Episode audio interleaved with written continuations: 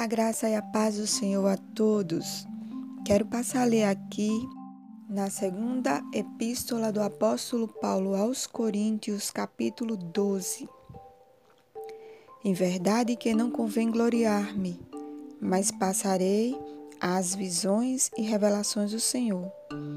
Conheço um homem em Cristo, que há 14 anos, se no corpo não sei, se fora do corpo não sei, Deus o sabe foi arrebatado até o terceiro céu.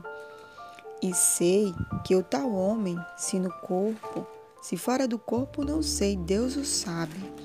Foi arrebatado ao paraíso e ouviu palavras inefáveis do que ao homem não é lícito falar.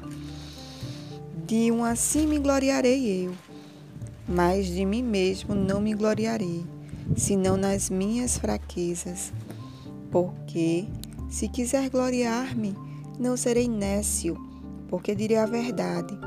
Mas deixo isso para que ninguém cuide de mim mais do que em mim vê ou de mim ouve.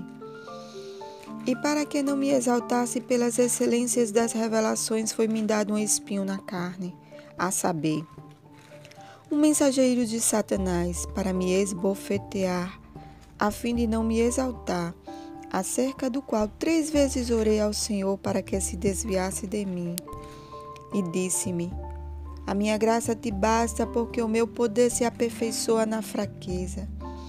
De boa vontade, pois, me gloriarei nas minhas fraquezas, para que em mim habite o poder de Cristo.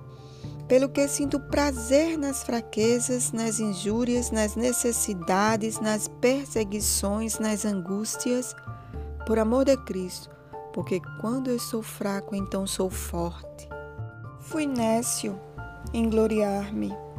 Vós me constrangestes, porque eu devia ser louvado por vós, visto que em nada fui inferior aos mais excelentes apóstolos, ainda que nada sou. Os sinais do meu apostolado foram manifestados entre vós, com toda paciência, por sinais, prodígios e maravilhas porque em que tendes vós sido inferiores às outras igrejas, a não ser que eu mesmo vos não fui pesado. Perdoai-me esse agravo. Eis aqui estou pronto para pela terceira vez ir ter convosco, e não vos serei pesado, porque não busco o que é vosso, mas sim a vós. Porque não devem os filhos entesourar para os pais, mas os pais para os filhos. Eu, de muita boa vontade, gastarei e me deixarei gastar pelas vossas almas. Ainda que, amando-vos cada vez mais, seja menos amado, mas seja assim, eu não vos fui pesado, mas, sendo astuto, vos tomei com dolo. Porventura, Aproveitei-me de vós por algum daqueles que vos enviei. Roguei a Tito e enviei com ele um irmão. Porventura, Tito se aproveitou de vós? Não andamos porventura no mesmo espírito, sobre as mesmas pisadas? Cuidais que ainda nos desculpamos convosco?